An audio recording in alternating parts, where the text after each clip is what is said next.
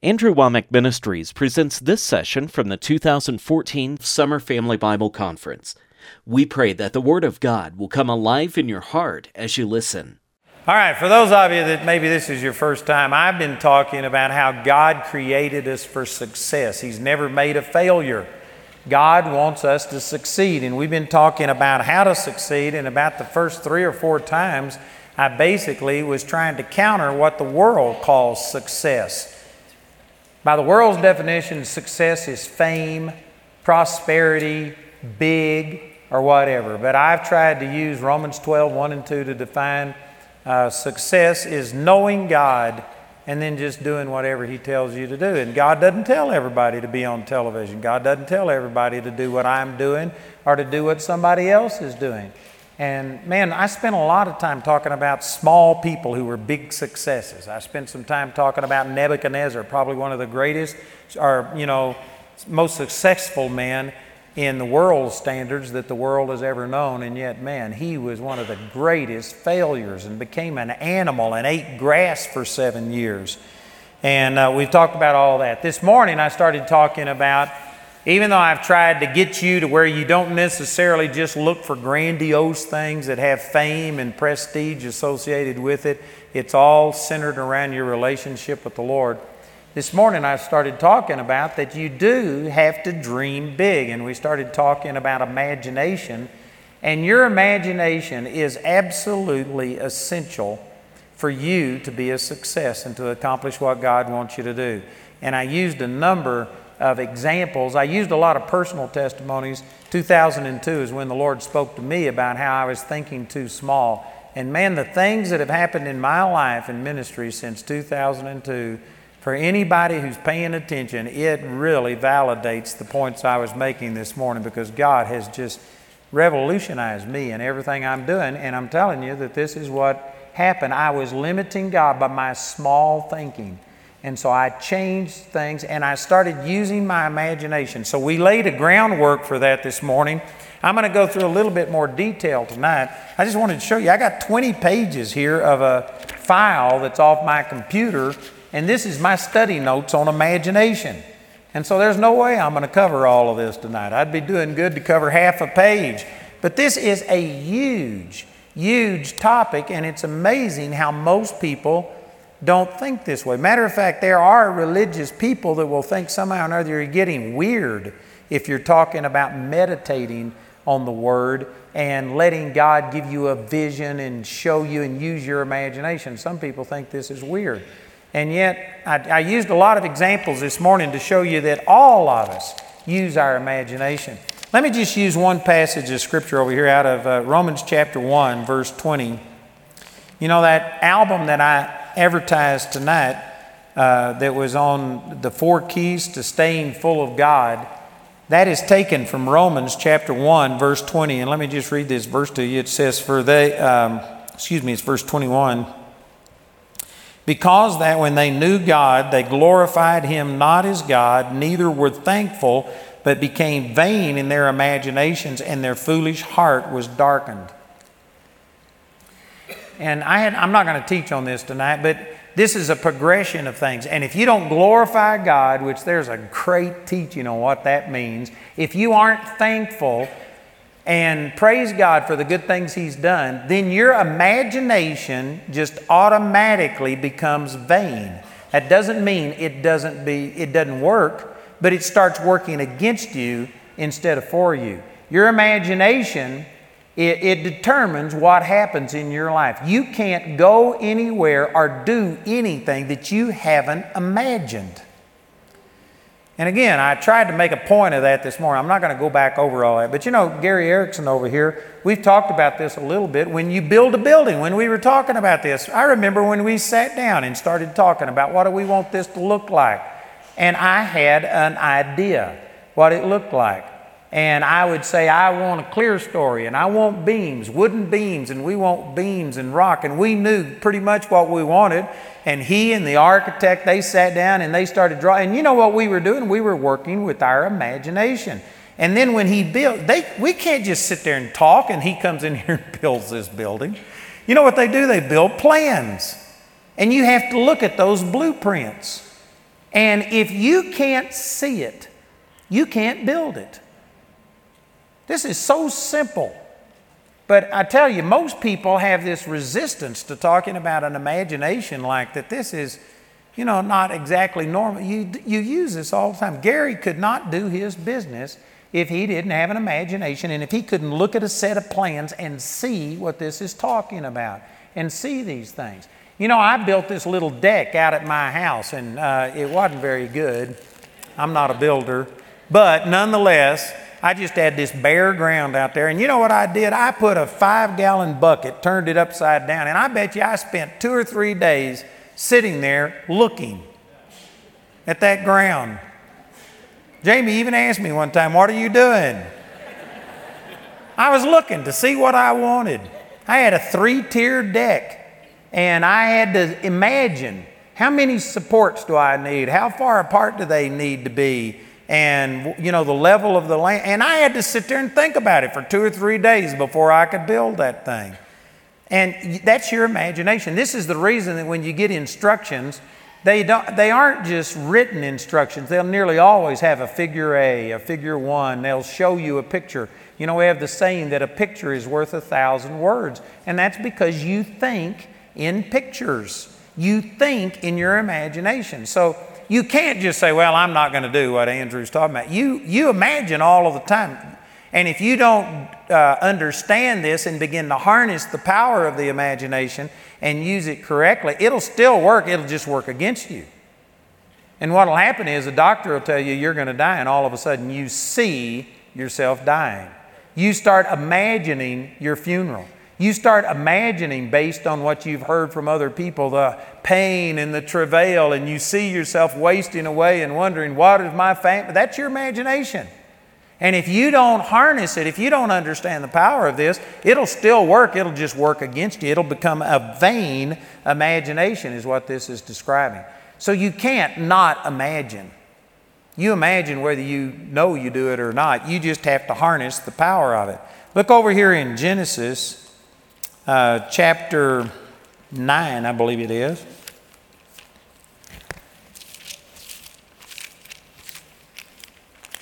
Let me look this up. Excuse me, it's Genesis chapter 11. And this is when the Lord came down to see the Tower of Babel and see what the men were doing. And it says in Genesis chapter 11, Verse 5, it says, And the Lord came down to see the city and the tower which the children of man builded. And the Lord said, Behold, the people is one. And they have all one language, and this they begin to do. And now nothing will be restrained from them which they have imagined to do.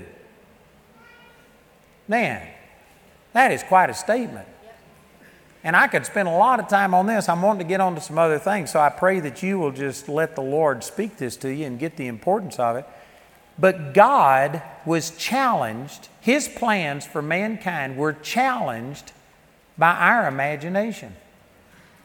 And God had to do something to limit imagination, or nothing that men have imagined would have been restrained unto them.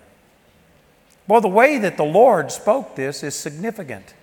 Your imagination, like I was using this morning, this Hebrew word, Y E S E R, or some of the Greek and Hebrews will uh, have it Y E T S E R, but it means conception. Your imagination is where you conceive things. In the same way as children don't come by the stork. I'm not going to teach on that, but hopefully everybody understands this principle. You don't get pregnant by standing close to somebody who is pregnant or drinking the water after them. There, you have to conceive children. You have to conceive miracles. You have to conceive the power of God in your imagination. That's what the word literally means is conception. And your imagination is where you conceive everything. And the Lord said that because of the unity that existed among people, God's plans for the human race would have been thwarted, and He literally had to divide the tongues of people and separate them to limit their imagination. I firmly believe, and some of you may not agree with this, and you're entitled to your opinion, but I wouldn't agree with you or we'd both be wrong. Amen. But I'm telling you, I believe that if you can imagine it, you can do it. I really believe that. I'm not going to go into detail. I, I, I dream big, I, I imagine all kinds of things. I believe the Lord showed me what causes gravity. I believe I could create gravity. And if you could do that, you could do all kinds of things. You could make things levitate. They can already do this, but they don't know exactly how it happens. But you, I believe that these things, you know, like a flying saucer, how I can just hover, I can see, I, I, under, I have a little bit of understanding about how that happens. I believe that we can do stuff like that. I believe it will happen. Those of you that are Trekkies, you know, they used to come out many years ago with uh, replicators. You just go and talk to the computer and it makes something. Did you know that they now have 3D printers?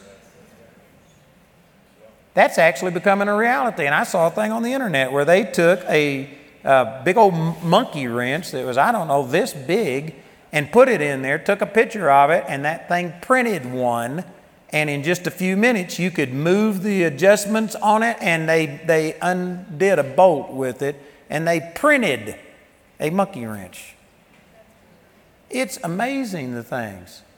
And you know like our cell phones and stuff people never even dreamed of this before and that's the reason they didn't do it. But i'm telling you if you can dream it there is a way to get it done. I honestly believe that. And it may take a cumulative effect of of you know many people coming together but i believe that when the lord saw this these people were dreaming of doing things that he didn't want them to do and he had to do something to limit their imagination and what did he do to hinder your imagination? Confused the tongue so that you couldn't speak. Words paint pictures. Words create images. Words present visions. And I'm telling you, the Lord knew exactly what He was doing. He hindered their imagination by getting them to where they couldn't communicate with one another. Man, there is a huge message here that I'm, I'm wanting to go on to some other things, but this is big. And most of us just don't understand this. Here's some of the negative side effects of this is that today we are listening to words that are painting pictures that you should never, ever, ever conceive in your life. And yet, the average Christian doesn't understand what we're talking about. And so they'll sit there and listen to country and Western music. And whether you like the style of music or not isn't the issue, but those words will kill you. And they paint pictures of adultery and lust and all of these kind of things. And you think on things that you say, oh, I'll never do it. But if you think on it, it begins to start conceiving something. And most Christians, in a sense, are having intercourse with the world and allowing pictures and images to be formed on the inside of them that they never want to act out. But they don't understand that if you think it, you are conceiving it. And then you're going to have to have the equivalent of a spiritual abortion, a miscarriage to keep from delivering that thing the better way, the way that God told us to be. He said to be wise concerning that which is good and simple concerning that which is evil. The word simple there in Romans 16 is literally talking about retarded. Simpleton is what the word means. You are supposed to be uh, spiritually handicapped when it comes to evil. You aren't supposed to know. The scripture says we shouldn't even talk about the things that they do in evil. And yet we pipe it into our home and you watch lying, adultery, lust, fornication. Even if you can find a relatively decent show that doesn't depict sexual acts, they will have people living together that aren't married and they present that as just a common thing. And you know what? In your imagination, you hear these things, you conceive it, and you lose your aversion to those things. And many people go ahead and act it out but you, you have to know these things. Man, I'm really wanting to get on, but I've got to say this. This is a perfect place to say this. Romans chapter um, 11, let me just read this passage to you. I really was wanting to say some other things, and I'm, I'm trying to get there, but this is so important. This is one of the most important things that I feel God ever showed me. Hebrews chapter 11 and verse 15. What did I say? Hebrews. Why did you turn to Romans? See, God confused my language so that you couldn't. No, I'm not going to blame that on God. This is Hebrews chapter 11, verse 15. It's talking about Abraham, and it says, And truly, if they had been mindful of that country from whence they came out, they might have had opportunity to have returned. Most people don't have that underlined in their Bible, but this is one of the greatest truths in the Word of God. He's talking about Abraham and Sarah, how they left, and for, I don't know, but at least 26 years, possibly many, many more, they just stood on what God had said, and they never did see the promise come to pass. You know, some of us get tired if you pray for healing. If you came to this meeting expecting to be healed, and if you leave tomorrow and aren't healed, you're just ready to quit and give up. Imagine what it'd be like to believe for something for 26 years and not have any positive effect of that. Most people give up. How were Abraham and Sarah able to maintain their faith and not waver in their faith?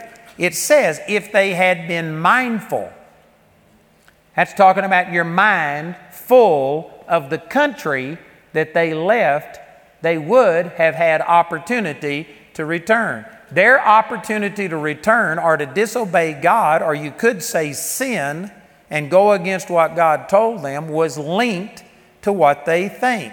And out of this verse, the Lord spoke to me and said, You cannot be tempted with anything you don't think. And I can verify this by other scriptures, but this is exactly what this is saying. Therefore, if you want to stop sinning, if you want to stop failure in your life, quit thinking on sin and failure. And if you don't think on it, you can't go anywhere in your body that you haven't already been in your mind, specifically your imagination. That's better than what you think. I know some of you think, well, that's not so. It is so. As a man thinks in his heart, so is he. Proverbs 23 7. Be transformed, Romans 12 2, by the renewing of your mind. Uh, Ephesians chapter 4, verse 18. They became vain in their imaginations. That's Ephesians 4:18 and that word imagination there is the Greek word dianoia that in Luke 151 was translated understanding and imagination. It's talking about in your imagination. And if you can't imagine it, if you don't focus on it, you can't be tempted with it. You know, I was raised in a really sheltered environment. I was born again when I was eight years old. And my brother and sister were raised in the same home, and yet they had trouble. And so I don't know that it was totally my environment. It might have just, I don't know what it was. But anyway, I just, I never rebelled at the Lord. I never went against the Lord. I didn't like the stuff that friends of mine got into. And I just was focused on the Lord since I've been a little tiny kid. And you know, I heard about homosexuality. I heard about, um, uh, you know, prostitutes and things like this, but it wasn't for me. And I just never thought on it. I never watched anything about it. I remember my brother had a bunch of Playboy magazines, and I found them under his mattress, and I burned them all. He liked to beat me to death for it. but man, I, you know, wasn't going to tolerate that stuff. And, and anyway,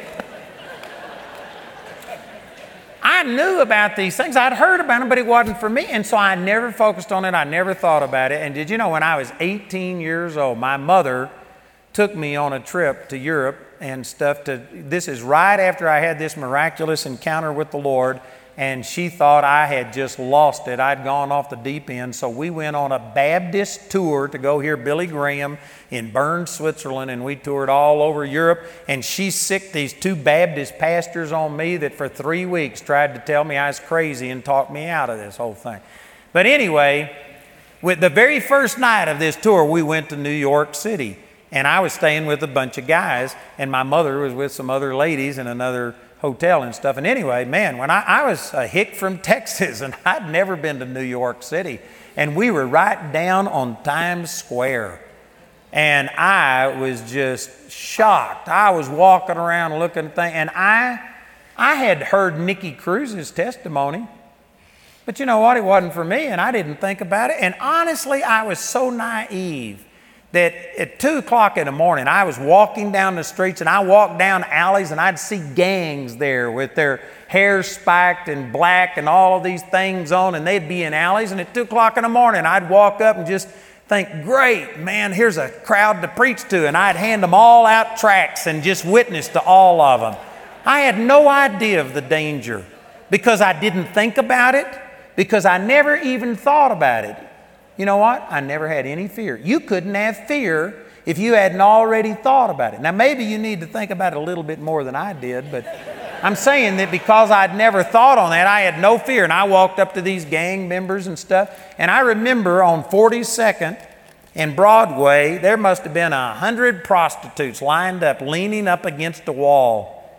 And it never dawned on me what they were. I just thought, this is awesome. And I passed them every one a tract, and I preached to every one of them and emptied the entire street. They all left. and I had a, a pimp come up to me and try and sell me one of his girls.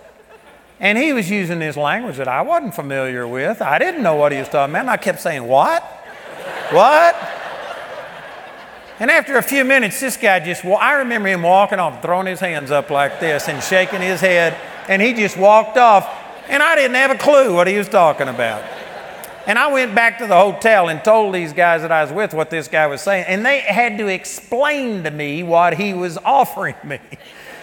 And then I felt embarrassed. But my point is guess what? I wasn't tempted. If you can't think it, you can't be tempted with it. You know why some of you are so tempted with lust and sexual problems?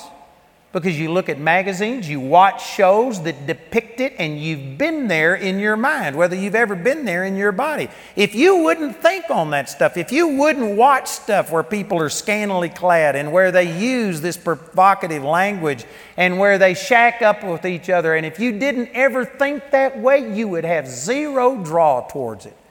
You have already conceived it in your imagination. You cannot be tempted with something you don't think. Don't think on death when the doctor tells you you're going to die. Take the Word of God and start thinking on healing, and you won't be tempted with fear and doubt and unbelief. All you can be tempted with is what you focus your attention on. Focus your attention on God, and all you'll be tempted to do is have love, joy, and peace, abundant life, and all of the things that God promises. It's literally that simple. I know some of you are thinking, this can't be so. Some of you are thinking, well, but you don't understand. I'm tough. I can handle it. That stuff doesn't bother me. I can watch a movie where there's nudity in it, where they're having a sexual relation outside of marriage. I can watch all these kind of things. It doesn't bother me. Well, I just have 1 Corinthians 15:33 for you. It says, "Be not deceived. Evil communication corrupts good manners. If you say, I can watch this and it doesn't affect me, you're deceived. Some of you think, oh, oh, no, I'm not. Well, the worst part about being deceived is you don't know it. you are deceived. If you think that you can consider all of this stuff and it doesn't affect you. And I tell you, brothers and sisters, we live in a society that is super ungodly. They use sexual stuff to peddle toothpaste, to sell anything. You are being bombarded with sexual stuff all of the time. And not only immoral sexual stuff, but you are being bombarded with negative attitudes, a paradigm that is ungodly, it's humanistic, and just on and on and on and on it goes. We live in a super ungodly society, and I guarantee you, if you are plugged into all of the shows, if you know all of these things, even if you could watch something that is good, and there are a few things I've seen on television that are good, if you could find something that's good, the commercials will still kill you. If you're plugged into this world, if you watch all of the stuff, if you're up on all of the sports and stuff, I guarantee you, you are conceiving things on the inside of you that you should never conceive. So, anyway, this is a powerful truth that you can't be tempted with anything that you can't think. Even more specifically, you can't be tempted with anything that you haven't already imagined. Your imagination is absolutely critical. And you can go all the way back to Genesis chapter 11 and see that even God recognized the power of imagination. And I could literally take you, I've got 20 pages here worth of notes on imagination and things that I've, I've studied this for years and years, and imagination is super powerful. But let me point this out that every scripture in the Bible on imagination is negative except one. First uh, Chronicles chapter 29, verse 18, is the only positive scripture on imagination, and it's not really real positive, it's just not bad. David prayed and said, Lord, keep this forever in the thoughts of the imagination of their heart. And he related your imagination to your memory. This is how your memory functions. You can't remember anything you can't imagine.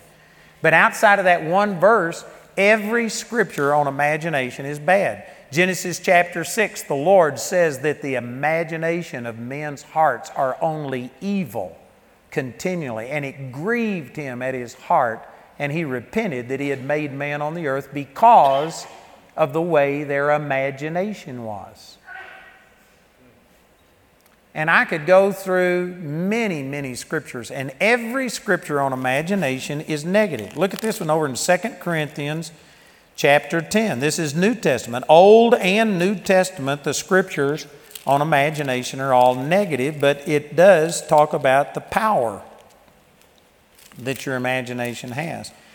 2 Corinthians chapter 10 and in verse 3 it says for though we walk in the flesh we do not war after the flesh for the weapons of our warfare are not carnal but mighty through God to the pulling down of strongholds casting down imaginations did you know that your warfare the thing that we're fighting against is imaginations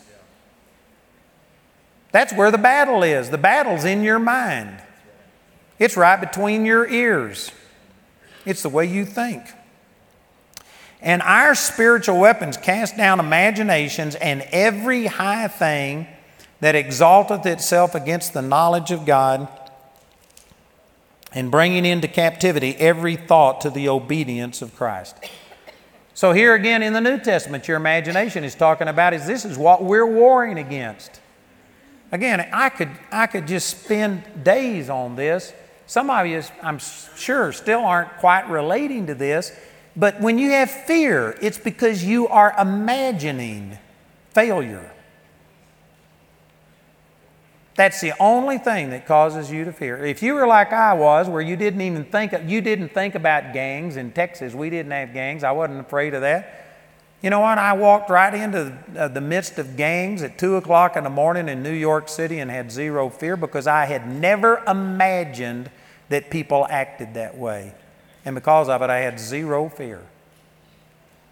You can't do anything that you haven't imagined, and you are fighting against imagination. Your imagination will tell you, oh, you're thinking too big. You can't do that and you limit yourself by your imagination. So, if imagination is as important as all the things I'm describing, why doesn't the Bible talk about it in a positive way? You know, that was a question I had for years. And I just thought, God, how come if the imagination is as strong as what I'm seeing, then why doesn't the Bible talk about imagination in a positive way and cause you to use your imagination in a positive way? And then one day I was reading over here in Romans chapter 8. Let me turn over and read this. In Romans chapter 8, and in verse, um, it's talking about the animal creation, how that they were made subject to vanity, not because of their personal sin, but God just subjected the entire animal creation under us in hope that the whole creation, us and the animal creation, would be delivered in the um, new world. And he says in verse 23 And not only they, but ourselves also, which have the first fruits of the Spirit, even we ourselves groan within ourselves, waiting for the adoption, that is, the redemption of our body. For we are saved by hope, but hope that is seen is not hope. For what a man seeth, why doth he yet hope for? But if we hope for that we see not, then do we with patience wait for it. And as I was reading that, I was thinking, God, what does this mean? That if we're saved by hope, but hope that is seen isn't hope. And I was meditating on this and trying to figure this out. And I got to thinking that, you know, hope is seeing something in your imagination that you can't see with your physical eyes. And here is what the Lord spoke to me through this. And I've got a lot of scriptures I could use to verify it. I hadn't got time tonight to go through them all. But the Bible calls a positive imagination hope. Anytime you are using your imagination in a proper way, then it's talking about hope. That's what this is describing. Hope is simply the ability to see things, good things, positive things that God has ordained over you with your imagination. And if you could see it with your eyes, then it's not hope anymore, then it's reality. Hope is seeing something with your heart, with your imagination that you can't see with your eyes, and that is what imagination is. So you can take all of the scriptures in the Bible on hope, and what this is talking about, it's talking about your imagination.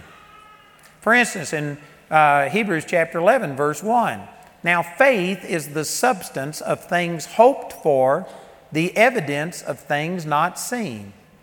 Faith gives substance to things hoped for. If you haven't hoped for it, if you haven't already seen it in your imagination, then faith doesn't have anything to produce substance of. It doesn't have anything to bring into reality. I heard Charles Capps one time use this illustration to describe the relationship between hope and faith. And he, he described this guy that came out of the backwoods. He had never been into you know modern civilization and he went to a church meeting and it started getting hot he was fanning himself and this usher walks up and uh, turns this little thermostat on the wall and within just seconds he started feeling cool air and man he had never seen or heard of air conditioning before and he thought that was the slickest thing he'd ever seen so as soon as the service was over he went up to that usher and he says what's that thing on the wall that you touched and he says, What are you talking about? And he says, You turned that thing and I could feel cool air. And he says, Well, that's the thermostat. And he says, Can anybody have a thermostat? And he said, You can get a thermostat anywhere. You can go to a hardware store and buy a thermostat. So this guy on the way home, he stops and he buys a thermostat. And he goes home to his little shack and puts it on the wall. And when it starts getting hot, he turns the thermostat, waiting on the cold air to come. But of course, the thermostat doesn't produce the cold air. The thermostat just controls the power unit that does produce the cold air. And it's that same relationship between hope and faith. Faith is the victory that overcomes the world. It's faith that releases the power of God and appropriates what He's already done. But hope is how you activate faith. If you don't spend time with hope, with your imagination, seeing the things that God has spoken to you, seeing them come to pass, if you don't use your imagination to see yourself victorious, to see yourself accomplishing everything God has told you, then your faith won't kick in. But on the other hand, if you spend time on hope and you just see yourself the way that God has described you, it's automatic that your faith kicks in. It just automatically, faith begins to start bringing into existence what you see in your imagination.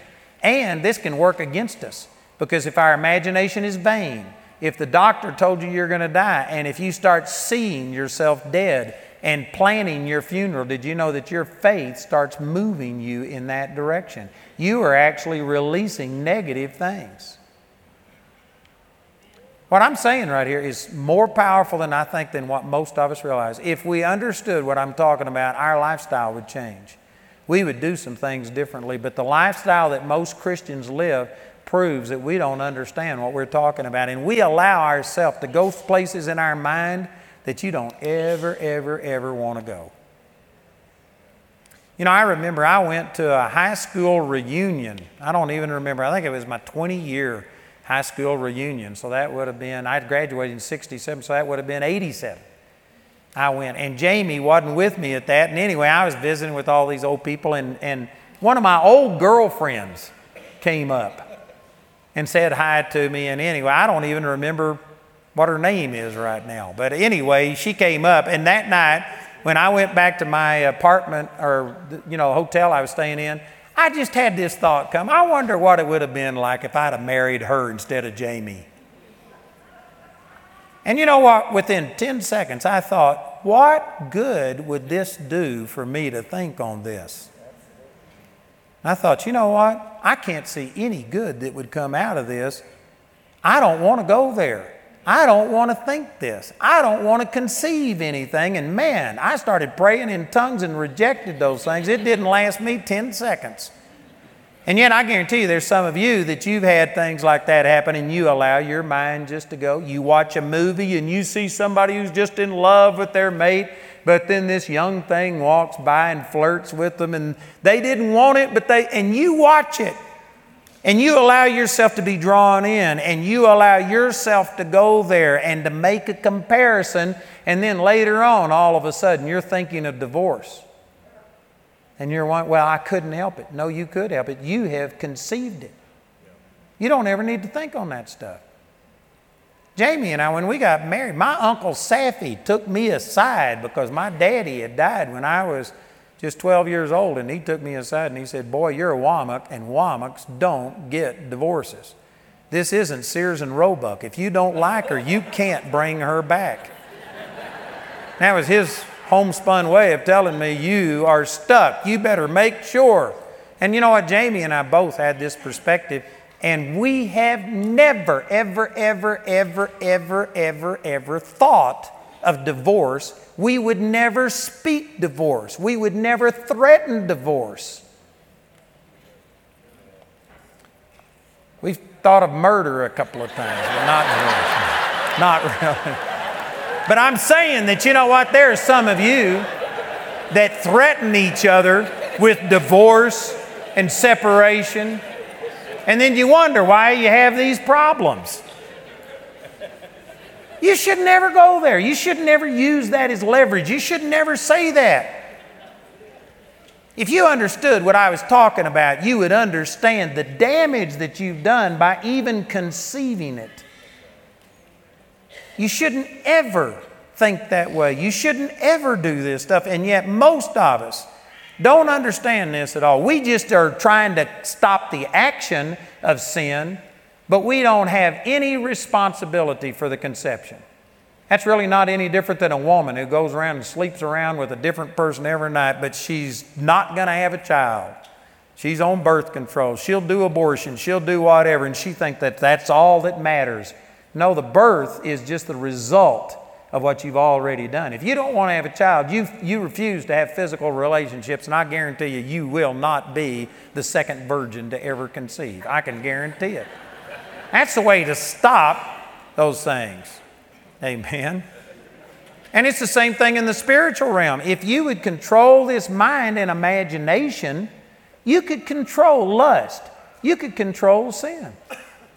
You know, all I do is just seek the Lord and meditate on the Lord. This is one reason that people come to a conference like this. And you know what? You, God is the same all the time. He's not different at a conference than He is any other time. And yet, people will receive from God at a conference like they won't receive from God any other time. You can see this with children. You send children to a, a camp, and they will be touched by the Lord and they will have experiences. And sometimes people think, well, that was just emotional because it very seldom lasts. But they will have experiences where God touched them. They make commitments to the Lord at church camp that they don't ever make any place else. And people wonder, why does that happen? You know why it happens? Because you are in a situation where you are just being dominated and controlled with somebody talking about the Lord and talking about godly things instead of watching the evening news, listening to all of the rape, murder, plunder, lust, greed, and things, watching these terrible movies and stuff, and it doesn't take very long.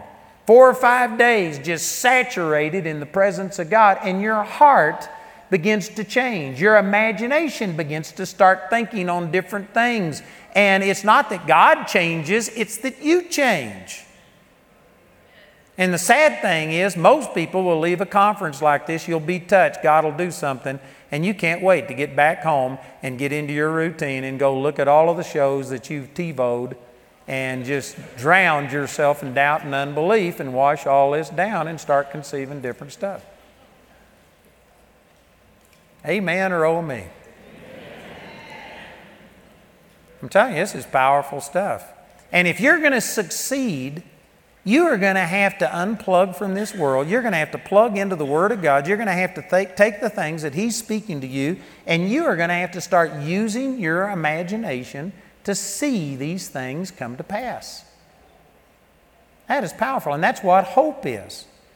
Hope, when you start hoping for something, your faith just kicks in like that, and you will start coming up with ways of how that can work. You know, one time Jamie and I needed a new car. We were getting pretty desperate, but we weren't financially able to really get one. But, you know, we thought, well, it was just practical wisdom to go look and start making plans.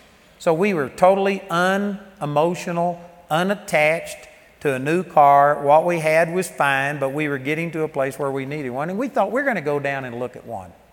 So we went down to a car dealer in Colorado Springs and this guy started trying to get me to do a test drive and stuff. I said, No, we just wanted some information and stuff. And he wouldn't give me my information. He just kept, You need to sit in here, feel this, smell this new car. Doesn't this feel good? And then he says, Driving around the block. And you know why they do that stuff? They want you to see yourself in that new car they want your senses to be involved to smell that smell versus the old weak old French fries or whatever. and they want you to get in there and get your senses involved. And you know what it does? All of a sudden, you see yourself in there. And he didn't give us hardly any facts. He didn't tell us the warranty. He did all of the stuff that we went for, we never got. But he got me in that car and I drove it around the block. And did you know by the time we got home, I stayed up half of the night trying to think, how can I get this? How could we do this? How could we come down with enough money? And my faith just started working. My imagination was working, and that's what they do. This is how they prey on you. This is how they sell things on television.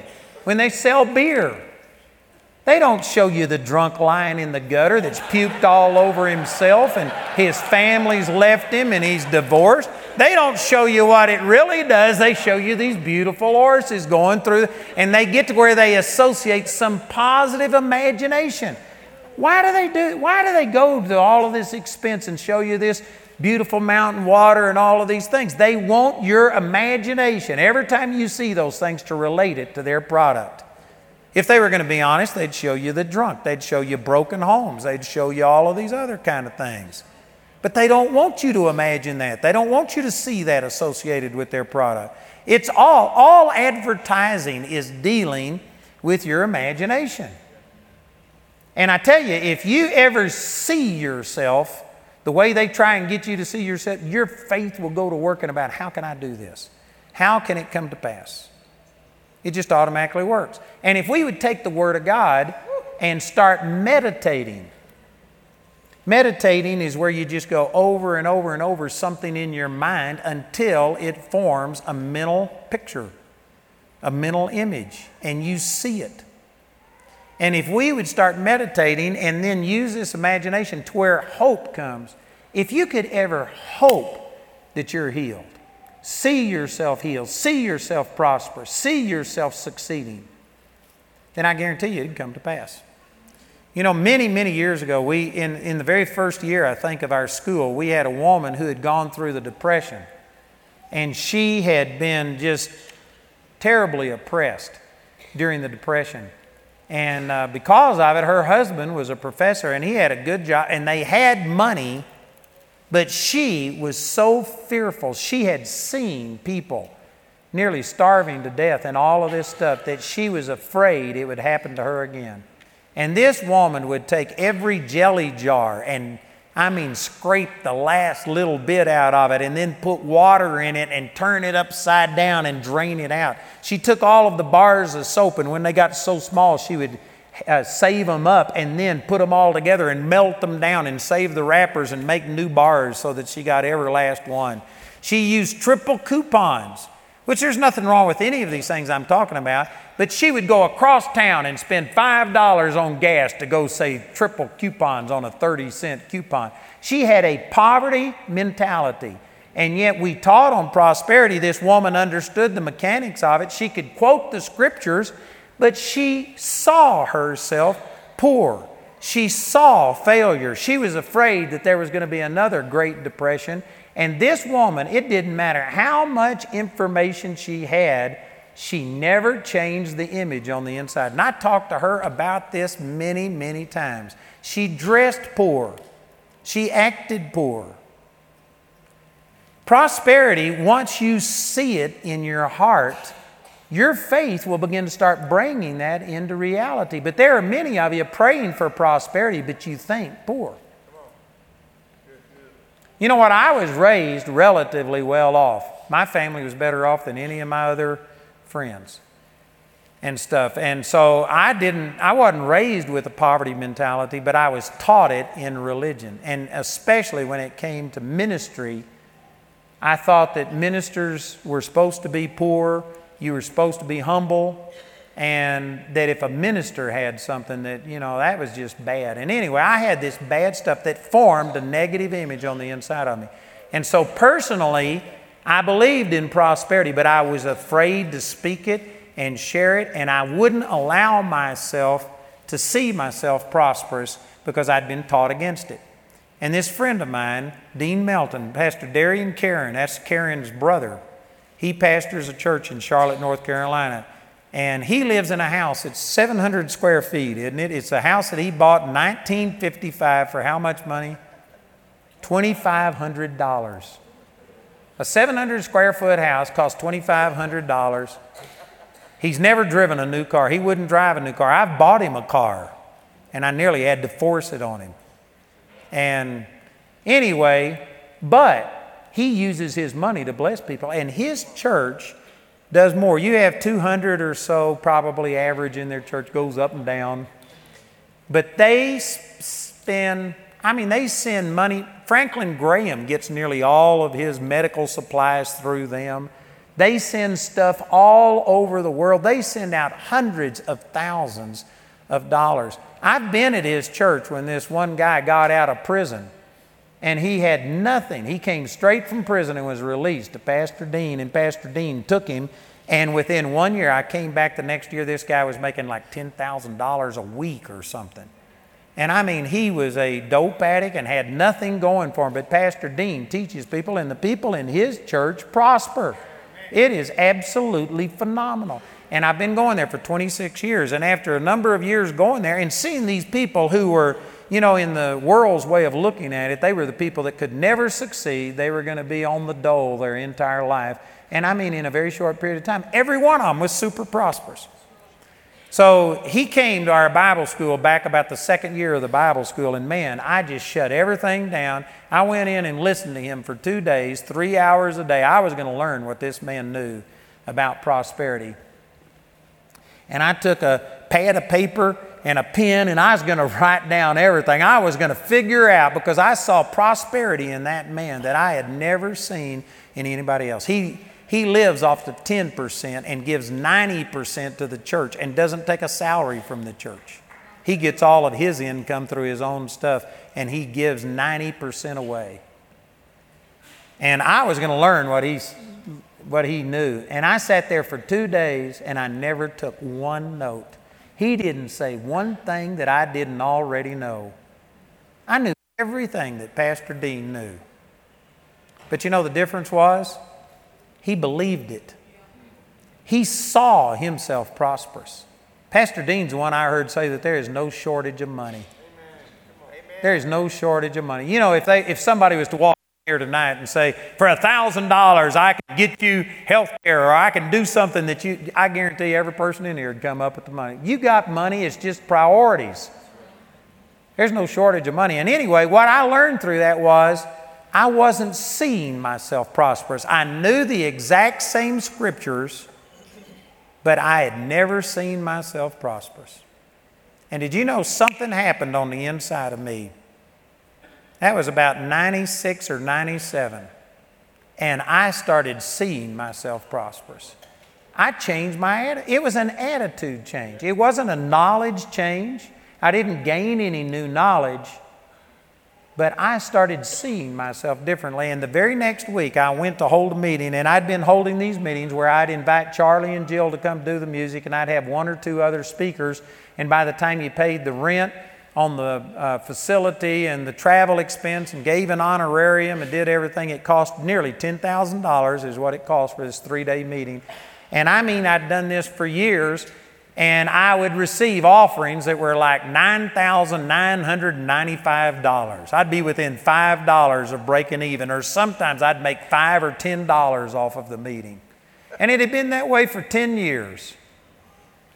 After I got that revelation, after I saw it in my heart, once I conceived it in my imagination, the next week I went out and I didn't do one thing different. I did the exact same thing, gave the exact same offering talk, and we started receiving 25 and 30 and 35,000 and 40,000 dollars and making 20,000 dollars, 30,000 dollars profit and everything changed because of the way I saw things. And I know some of you are thinking that's not true. It is true. Your life is the way you see it being. And some of you don't like that because you say, Man, I resent that. I did not see this coming. I did not want this. But you really did. It may not be that you saw yourself having cancer. It's not like you sat down and imagined cancer, but you did imagine yourself being only human. You did see yourself as, well, you know, cancer is incurable, and who am I? You were seeing yourself incorrectly. If you would have seen yourself the way that God sees you, to where no plague can come nigh my dwelling, nothing is going to touch me. I have victory over all of these things. I can say unto this mountain, Be cast into the sea, and it'll obey me. If you had seen yourself, if those things were established in you, you would have had victory over all that stuff. That doesn't mean that you wanted the necessarily the problem that you got, but you didn't see yourself properly and able to handle it. And it made you weaker than the problem that came against you. I'm telling you, the scripture says, as you think in your heart, so are you. Proverbs 23 7. And whether you like that or not, the way you see yourself in your imagination is the way your life is. The only qualification I'd put on that is that some things it takes a process and it doesn't just happen instantly. And so some of you may be seeing yourself correctly, but you aren't seeing the full manifestation because it takes time for some of these things to come into fruition. But if you are seeing correctly, you are at least on your way. You are beginning to move in the right direction and you are seeing positive signs. A person who's, you know, I have people come to me and they're just destitute. I mean, their life is a total wreck. And they tell me how bad things are. They'll have 20 and 30 and 40 things wrong physically, spiritually, emotionally, relationships, in just every area. And they come and present it to me like, this is terrible. Would you please help me? And I just want to say, Why did you let this happen? And the average person, I, I did that this morning with somebody that came forward who was telling me how bad it was. And I said, You know what? You don't even need to pray. You just need to fight. God has already done it. You've already got the same power that raised Jesus Christ from the dead on the inside of you. Why don't you reject some of this stuff and start fighting it instead of accepting it? And you could tell it was like a startling thought to them but they don't see themselves superior. Most people come to me and present their problem in a way that tries to solicit pity. Please help me. And instead, it solicits anger in me because it shows that this person sees themselves inferior to these things that God says He's given us victory over. Some people say, Well, you aren't very compassionate. Sometimes the best, most compassionate thing you can do is just say, bend over and let me give you a good swift kick in the rear. Grab hold of yourself and recognize that God made you a victor. Man, we are the king's kid and we're living like beggars and we come before God begging and pleading for things that He's already done because you don't see yourself the way that God sees you. I'm telling you, if you want prosperity, you're going to first of all have to see it on the inside before you see it on the outside. Did you know some of the, some of the best things that some of you can do to help your prosperity is go out and just rebel at your poverty mentality? Go out to eat and buy the most expensive thing on the menu. Now, I'm not saying you do that every time. There's wisdom to use, but I'm saying, you know what? You need to break some barriers. You know, Jamie and I took Dan Funkhauser. Some of our students know who Dan Funkhauser is. He's one of our instructors here in the school. He used to pastor in Green Mountain Falls. And Dan Funkhauser and I are both just, that we used to be just as tight as we could possibly be. I had never spent over $5 on a meal in my life, probably. But anyway, we started going to Dan's church, and I wanted to go visit with him. So, man, I was going to spring and take him out to a nice place to eat. And we went to this restaurant that was like $20 a person. And Dan and Penny had two kids, and Jamie and I had two kids. So there was eight of us times 20. It was like 160. That was a month's income for me. And we were there, and when I saw those prices, I nearly choked. Jamie was kicking me under the table like, don't you dare say anything. And, and anyway, I just swallowed and I went out and bought the meal. And I thought, oh man, I'll never do that again. But you know what? It broke a barrier with me. And later I found out that Dan was sitting here thinking the same thing, thinking, man, I can't believe Andrew's doing this. And Penny was kicking him, telling him, don't you dare say anything. But it broke a barrier in us. And you know what? Once you do that, it makes things different. Jamie and I were at Mont Saint Michel in France, and we had this place where Eisenhower ate. And all of these people, and it was this, anyway, it's, it's an amazing place. If you've never seen Mont Saint Michel, it's one of the seven wonders of the world. And we, we went into this restaurant where Eisenhower and all of these people ate. And I just wanted to eat there. Jamie wanted to go get a sandwich someplace else. And I said, Nope, we're going in here. I wanted to see the pictures on the wall that they had signed and everything. We got one omelet and split it and a bottle of water, and it cost us how much?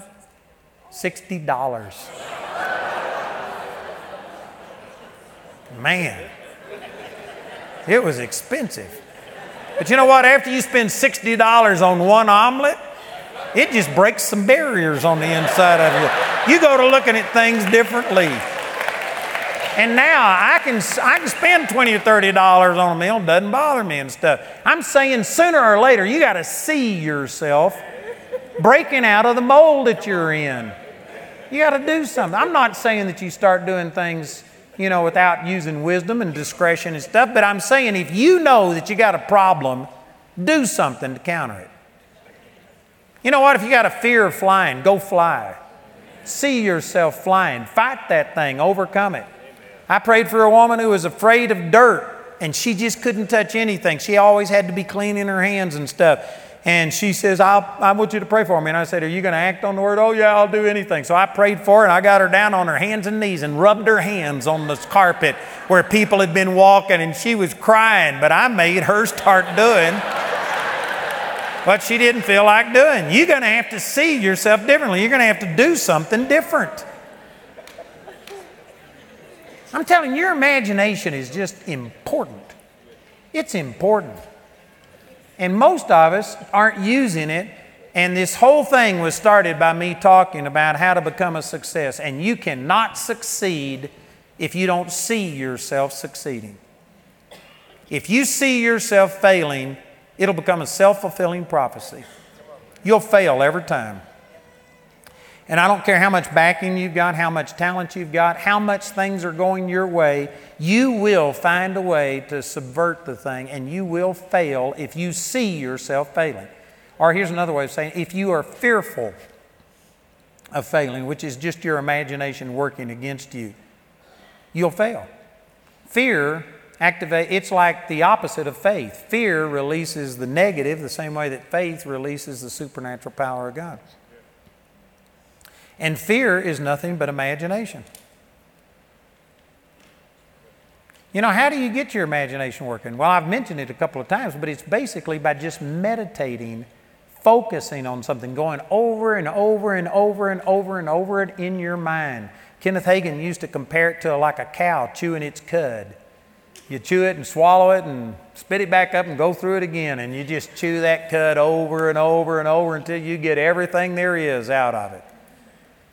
You just meditate. And some people think, I don't know how to meditate. Yeah, you do.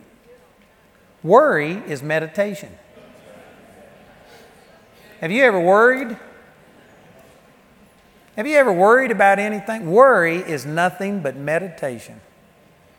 You're thinking on things that haven't happened yet.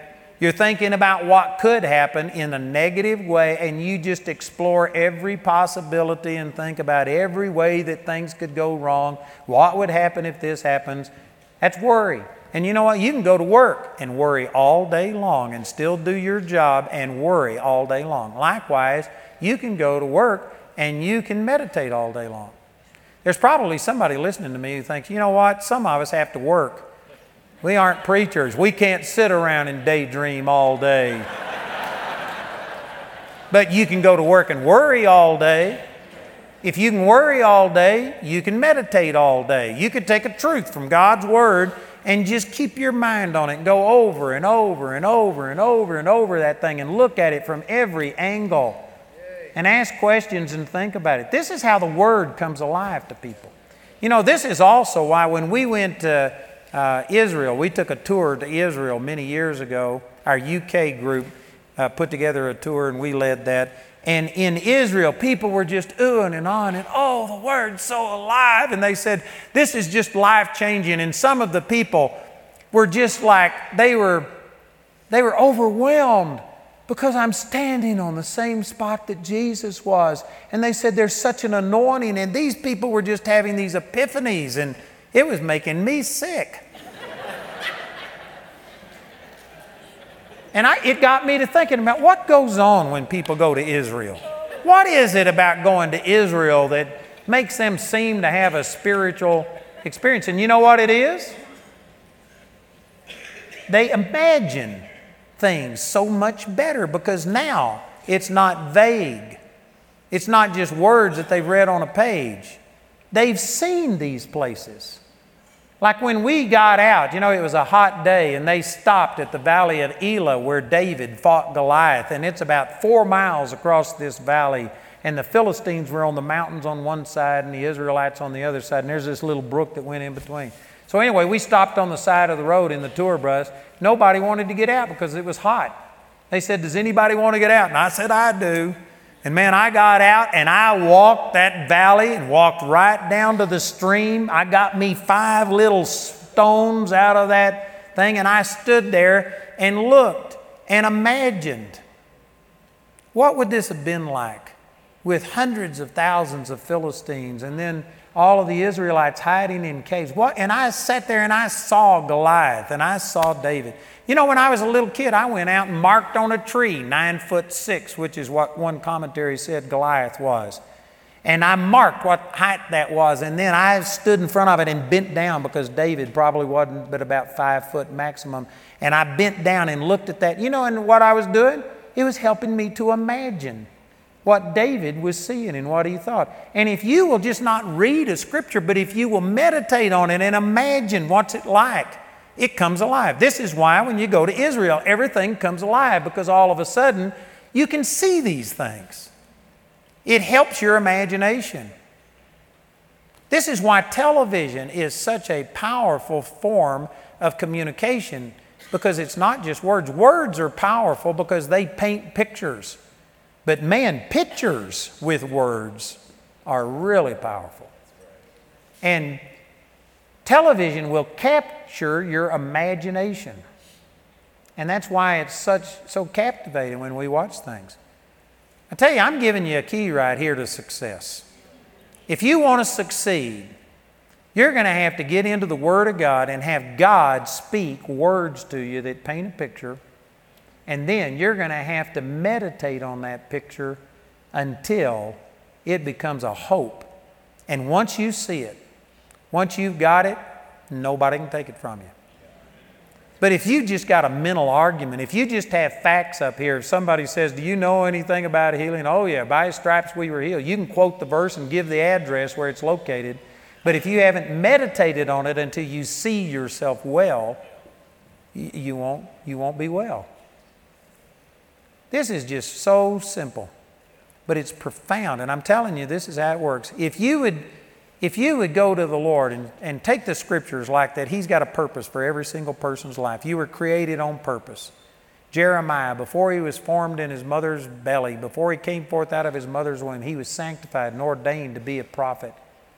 And if you were to take these things and say, God's no respecter of persons, if that's the way it was with Jeremiah, if that's the way it was with Paul, that's the way it is with me, God's got a purpose. God, what's your purpose? You live Romans 12, 1 and 2 and you start seeking Him, and God will start giving you dreams, and you'll start thinking about things. And once you know that it's God leading you to do something, maybe He's leading you to start a business, to take a step of faith and venture out.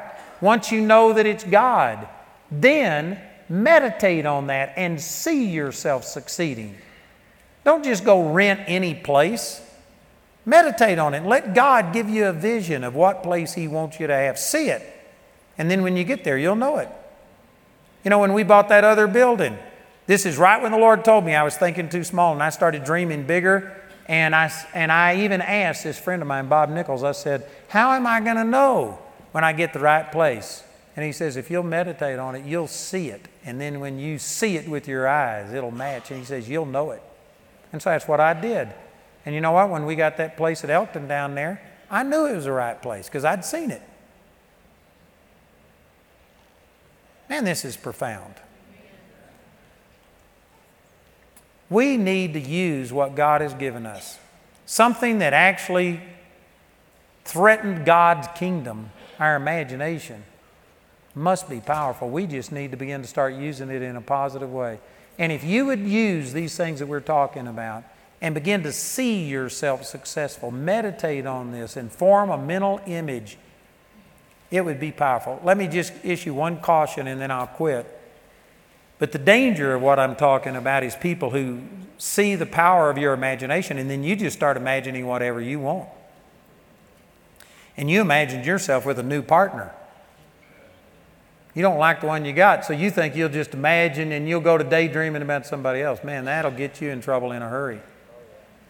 The way you do this, it says Psalms 37 4, it says, Delight yourself in the Lord, and He will give you the desires of your heart. That doesn't mean He'll give you whatever you're lusting for. It means you delight yourself in the Lord. You make yourself a living sacrifice, and your commitment to God is the first place in your life. And you go to seeking Him and loving Him. God will put His desires in your heart. He will have you start dreaming of things and He will start directing you through your imagination. Man, this has happened to me hundreds of times. I was committed to Seagoville, Texas. I was never going to leave there. I was going to stay and die there if I had to. I was committed to that place. Everybody told me to leave that place, and I wouldn't do it. And one day when I was praying, I just looked out the window and I thought, this is the ugliest place I've ever been in my life. I think I gave that illustration earlier in the week and God told me we had to move by November the 1st. I went home and for sale sign in our yard, and our landlord told us we had to be out by November the 1st. And one of the ways God led me was by the desires of my heart. And I just lost my desire for it. I saw it differently. And I started seeing other things. And God, this is how God led us into this. This is how God's leading me into all of these other things. I'm telling you, you've got a supernatural, creative force that God put on the inside of you. Something that if you can dream it, you can do it. It's powerful. It is super powerful. We could give hundreds, thousands of examples of people, even outside of God. This works for non believers. Your imagination is your womb, it's your conception, it's how things work. It'll work for you or against you. It'll work for an unbeliever, even. Not as well as it would work for a believer if you'll let the Holy Spirit inspire you. But I'm saying even unbelievers have dreamed of doing things and they wind up doing it because they've seen it in their imagination. I've heard stories about millionaires. Most millionaires have been uh, have gone bust more than once. They've lost it. But the difference is they see themselves as a millionaire. And they may be in a temporary situation where they don't have any money, but it doesn't matter. They see themselves differently. And it's just a matter of time until what they see on the inside manifests itself on the outside. Likewise, if you see yourself as a failure, you could win the lottery, and it's just a matter of time till you're back in the same financial situation you were before if you don't change. Statistically, I think it's 80% of people who win the lottery are worse off in uh, 10 years or something financially because they never changed the way they saw themselves. And they will eventually, you will be the way that you see yourself. As you think in your heart, that's the way that you are. So if you want to change, don't just go begging God and ask the prayer change to pray for you or come to a conference and want somebody to wave their hand over you and make it happen. Change the way you think. Meditate on what God says. See yourself with what God has told you to do. And if you get a clear vision of that on the inside, there aren't enough demons in hell to stop it from coming to pass. It will come to pass. As you think in your heart, that's the way it will be. Isn't that awesome?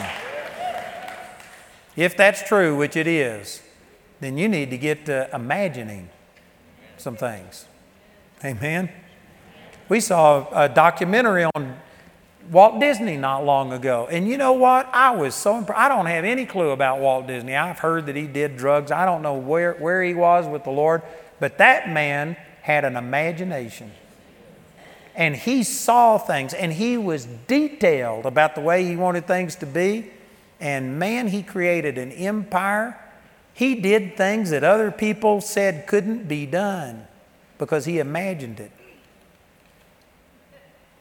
That's a man that, as far as I know, is without God. What can you do with the Holy Spirit? I tell you, we're, most people are shooting at nothing and hitting it every time. You need to raise your sights. You need to look a little further down the road. You need to start believing God for some things. And some of you have had big dreams, but life just beats it out of you. You go through a divorce, you go through a, a, you know, being fired at your job, through being laid off, through a recession, something happens, and most people just let life choke these dreams. But you know, when I minister on this, invariably there are people that have had dreams for decades. You've had things that you really believe God wants you to do, but you just won't indulge yourself. You won't dream. You're afraid of it. You would rather stay safe and live dissatisfied, not fulfilled, and be safe than to run a risk. Well, it's just like I taught the other morning about the four lepers. How long are you going to sit there till you die? Are you going to let these dreams just languish and not do anything with it? I'm telling you, I, I pray that God builds a holy dissatisfaction in you to where you are willing to do whatever it takes to see these things on the inside get out. God has put dreams and visions and miracles on the inside of me, and they aren't just for myself, they're for other people. God wants to use me to touch other people, and if I don't run the risk and do something other people are going to miss their miracle because of my fear. And I'm just determined not to do that. When I die, when I'm gone, if the Lord doesn't come back in my lifetime, I want to empty myself of every dream that God ever put in me. I don't want to have anything undone. I want to be able to say with Paul, I've run the race, I've finished my course, I've done what God called me to do, and I did not leave anything undone. There are many of you that have lots of dreams that you're just letting languish for fear of all of these other things. And I'm telling you, that's the wrong way to live. If you aren't living on the edge, you're taking up too much space. Amen. You need to get out there on the out on the limb. That's where fruit grows, is out on the limb. Most people want to hug the trunk. You need to get out there on the limb where you're swaying in the breeze, amen. That's where the fruit is. Take a chance, get out there. And so what if you fail? You fail forward. I believe God would be more proud of you to try and do what He's put in your heart and you fail than to sit there and disobey because you're fearful that it might not work. I believe God would say, Well done. At least you went for it. Amen? Amen. So, Father, I just speak this word over all these people, and I'm asking that the Holy Spirit would help us to understand how you created us, how this imagination works. And, Father, I pray especially for those who have had dreams and you've spoken things to them and they feel passionately about some things that they're supposed to do, and yet they aren't progressing, they aren't moving in that direction for fear. Looking at things, they see themselves as a failure. They, Father, I'm just praying that the Holy Spirit lights a fire on the inside of them, that people would go to dreaming big. Father, I pray that all of the potential that is in this room tonight would somehow or another be released. That, Father, everything you've spoken to every person in here would be released. Father, I know it would transform families, it would transform communities, it would transform businesses. Father, I believe we've got enough potential in this room to literally transform this nation, to cause a supernatural move of God, a revival. Father, I just speak freedom. I loose these people from small thinking. That people would start using their imagination to see things. Father, for those who have never had a clear vision about what it is that you want them to do, I'm asking that tonight they would just open up their heart and let you start putting dreams in their heart, that they would see these things coming to pass. Father, I pray that you would give people vision that you would start, light a fire on the inside of them tonight. Thank you, Father. Father, we agree and we receive this. We thank you for it. Praise the Lord. You know, the Holy Spirit's speaking to me right now that there's some of you that have let your vision die. You know, last night I ministered to people who had gotten out of the ministry, but there's many other visions. You, you not everybody's going to be behind a pulpit. God could have given you a vision of being your own boss starting your own job, moving to some place, doing something. Maybe you got some talent that you've never tapped. You just did what was necessary to make a living, but man, your desire is to, you know, make things or to do something or to be an artist. There could be a million different things in here. But if you've had a vision and you really believe that God has put something in your heart and yet you've let circumstances or people talk you out of it. I, I want to minister to you tonight. And I want God to just rekindle that desire on the inside of you. You need to make sure it's God and not just your own flesh. But for those of you who know that God has called you to do something, God's put something in your heart, and you've let circumstances, people, or whatever stop you from doing it, and yet tonight you're ready to reactivate it and make a commitment, I want you just to stand right where you are, and I'm going to pray for you and believe that this vision burns so big on the inside of you that you aren't going to be able to leave it alone. You know, if you've understood what I've said and if you're responding properly to this invitation, this is amazing how many people are standing. No wonder that you aren't satisfied. No wonder you feel that there's something more because you aren't pursuing what God's really put in your heart. I'm telling you, this is not a dress rehearsal, this is the real deal. Every day that we don't pursue what God called us to do, it's a day wasted. You need to make a decision that, praise God, you're going to go out of here and you're going to start doing something. Even if it's wrong, do something lest you do nothing. Take a step in some direction. Anybody else? Father, I pray for all of these. Thank you for people who've humbled themselves tonight. And Father, for whatever it is that you've put in their heart, they're saying that they know that you've called them to do more than what they're doing. And Father, right now, we come against the fears, against the circumstances that hinder them from doing things. And we just say in the name of Jesus that everything has to bow its knee before the Lord Jesus and before this will that He's given. Father, in the name of Jesus, we release your power right now to flow into them, and I believe that the fire of God.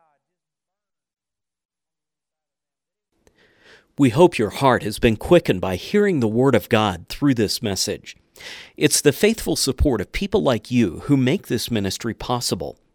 We invite you to prayerfully consider becoming a partner with Andrew Wommack Ministries. We maintain a website at awmi.net. Our helpline number is 719 635 1111, or you can write us at P.O. Box 3333, Colorado Springs, Colorado 80934. Until next time, we pray that you'll reach out by faith and receive everything that's yours through God's grace.